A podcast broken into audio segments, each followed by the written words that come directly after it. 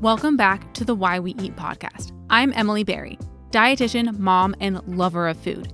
Each episode, we deep dive into reasons behind why we eat, plus, give you tools and tips to help take that knowledge and turn it into habits that build the healthy lifestyle that you want. Now, if you're wanting more individualized support or guidance, please reach out to me on Instagram at Mama Berry Nutrition. Now, let's dive in. Cravings, our nemesis. So many people struggle with cravings, blame cravings for the reason behind why they can't lose weight, why they can't be healthy, and they have some validity in thinking that way. Cravings are sometimes so hard to control, to overcome, that they really do get in the way of building the healthy habits that we want. Today, we are going to deep dive into why cravings happen and how to prevent them. Because the only way to prevent or at least manage your cravings is to understand where they are coming from. And you'll learn a little bit more of that towards the end of this episode. Let's start with where these cravings are coming from. Cravings can manifest from a physical place, from hormone imbalances. Things that cause us to have increased cravings are lack of sleep, increased stress. The sleep and the stress cause cravings because of the hormone imbalance that they are causing, cascading into an overwhelming urge to eat or to eat a certain food. But for especially women, there are other reasons why our hormones fluctuate, and those hormone fluctuations are what is causing us to crave certain foods.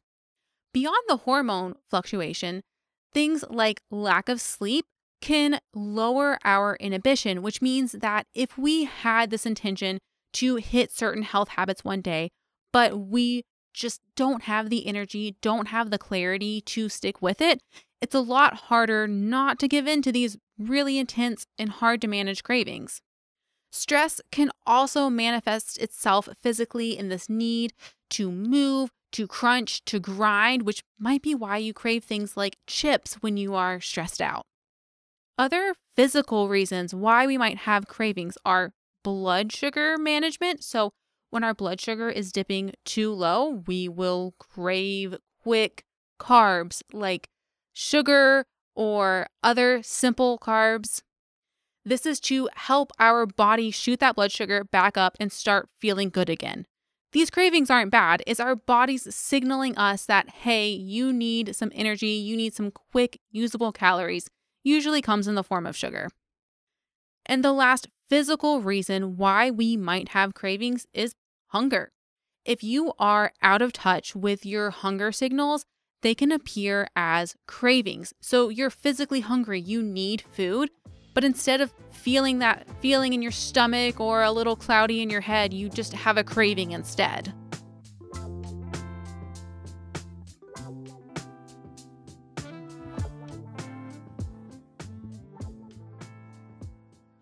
There are also mental and emotional reasons behind why we might have cravings, reasons beyond the physical, chemical things happening in our bodies. And I've already touched on that a little bit with the lack of sleep and high stress.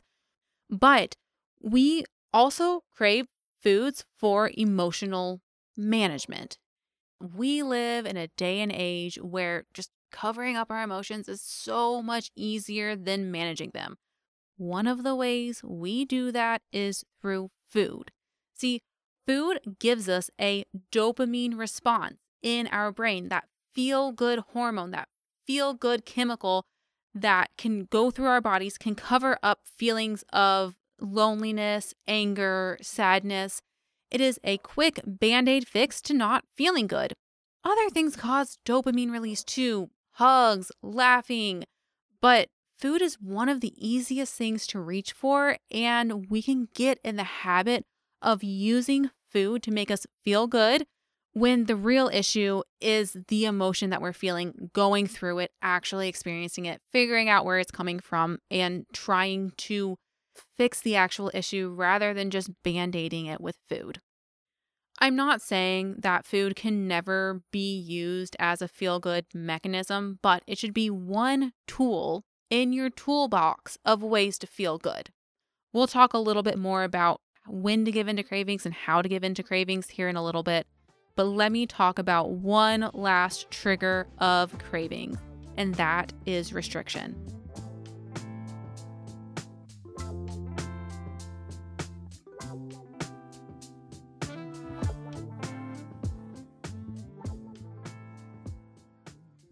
Good old restriction.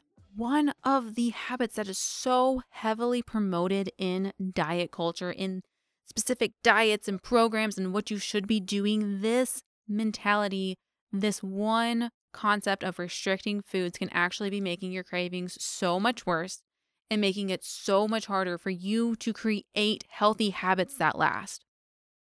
When we restrict certain foods or food groups to an extreme measure, we only want them more. And this can come in a couple of different forms, one of which being if you're just not eating enough, if you're following a diet plan that's around 1200 calories or even a little bit more than that, it is likely too low for you. I mean, 1200 calories is definitely too low. I don't care if you're only five foot tall, if you're not very active, 1200 calories is what a toddler needs. A little 25 pound toddler only needs 1200 calories. A grown adult person, even if you're small statured, even if you want to lose weight, you need more than that. When you restrict your calories to that point, your body is going to start screaming at you. It is going to be throwing you cravings left and right because it's telling you, I need more food. That is when the sensation to eat can feel overwhelming. That is when you can have these late night binges because these cravings, these urges to eat are just so loud that you cannot, with any of your power, avoid them and once you start allowing yourself to eat, your body is just sending you more and more of these signals saying, hey, eat more, eat more. We are in a mode of starvation. Your body does not know the difference between a calorie restricted diet and true starvation. Your body does not know that there's a McDonald's down the street. It thinks that you are in a state where food is scarce and that if you are around food, you should be eating as much as you can. It's also telling you to eat calorie dense foods, so, high sugar, high fat, which is why we crave lots of fried foods, lots of sweet foods, especially in an extreme calorie deficit. This is just a survival mechanism. This is not anything wrong with your body. So, the way to fix this is making sure that you, if you are counting calories, if you are trying to create a calorie deficit, make sure it's mild, two, 300 calories, maximum 500 calories, but I really reserve that for people who need a lot more calories. If you're just looking to lose five pounds, you need maybe 2,000 calories a day. Don't subtract 500 from that. That's too much. The other way that restriction can cause cravings is in restricting certain foods or food groups. Think of yourself as just a big kid. I mean, because that's really what we are. What happens when you tell a kid, no, you cannot have this? No, you cannot do this? They want to do it even more. The same thing happens to you when you tell yourself, no, you cannot eat this food, this food group. You simply want it more. You have put this food up on a pedestal. No longer is that just ice cream, but that is the ice cream that I'm not allowed to have. That's my guilty pleasure. I only get to have it on a cheat day. Now, apart from the dopamine response that's happening when you eat a yummy, delicious food like ice cream, you're also getting some extra excitement, some extra adrenaline that is making that experience even more electric than it would be if you just ate ice cream regularly. This combination long term leads to intense cravings for these things. You have taken a food that's just a food and turned it into a whole sensation and whole event that now you not only crave the food, you crave that event. You crave the freedom that comes along with eating certain foods. You crave the excitement that comes along with eating off limits foods. All of these build up to be an irresistible craving. Knowing this, knowing the reasons behind our cravings, whether they be from a physical standpoint or a mental, psychological standpoint, this is how we beat cravings. Finding the source, finding the trigger, and identifying that.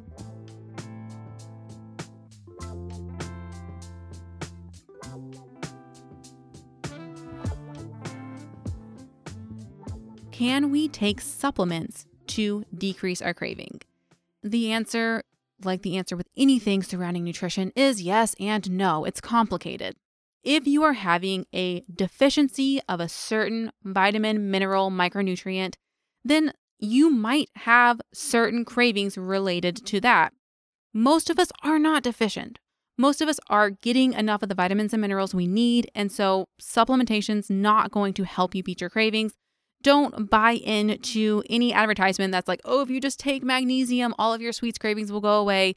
Because if you're getting enough magnesium through your diet, you're fine. And if you're worried about deficiency, please see your doctor before you buy in any supplements.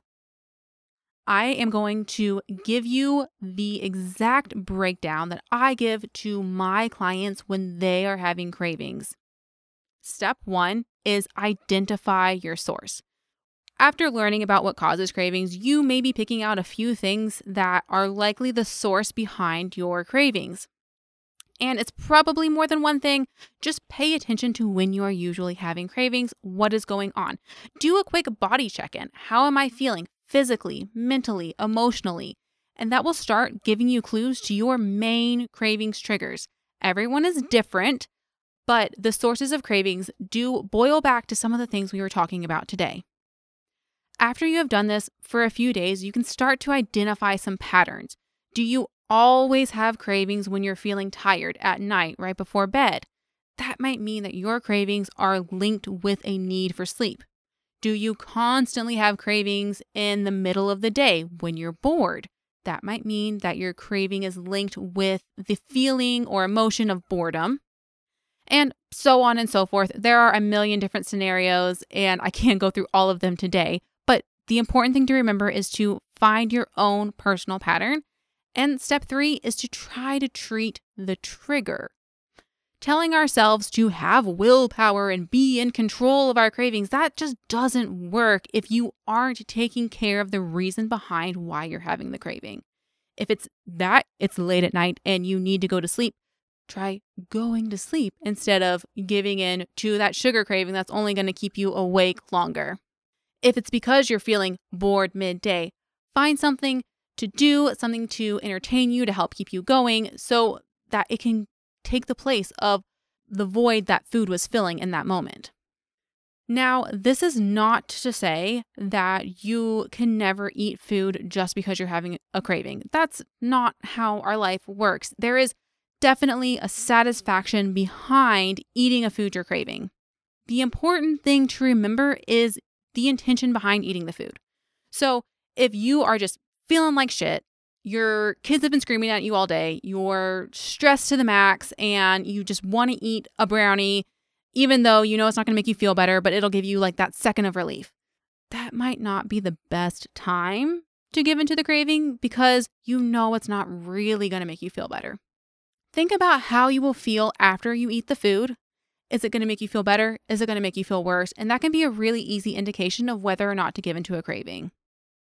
And if you struggle with, but I can't just have one. If I'm craving this, I I will eat the whole pack of it. Well, check out episode 7 where I deep dive into that mindset.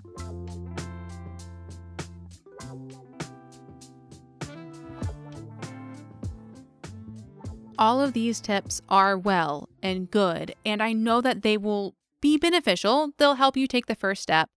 But for a lot of you listening right now, this might just scratch the surface. You might start to become aware of where your cravings are coming from, and you might even take a step forward into managing them.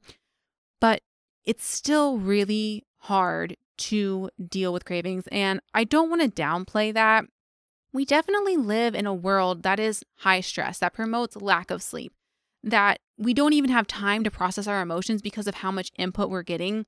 And dealing with cravings can just feel really, really hard because all of these external factors are working against us.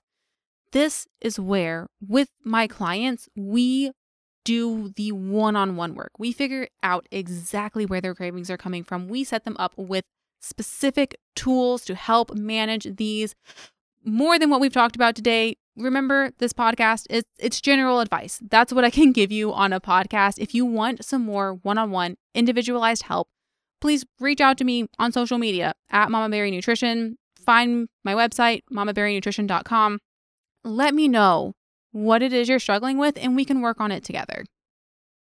Remember, you're not alone. Sometimes it might feel like you are. Like, how am I so out of control, out of touch with my body and my needs that I sat down and ate a whole pint of ice cream last night? But we've all been there. And that's why today I'm going to ask you to do something I haven't asked you to do yet, and that is to share this podcast. Share it on your socials, shout it out, let people know what you're listening to because so many people need to hear that cravings are normal. They have reasons behind them. Your body's not broken, there is nothing wrong with you. And there are ways around them, there are ways to get a little more in control of your cravings.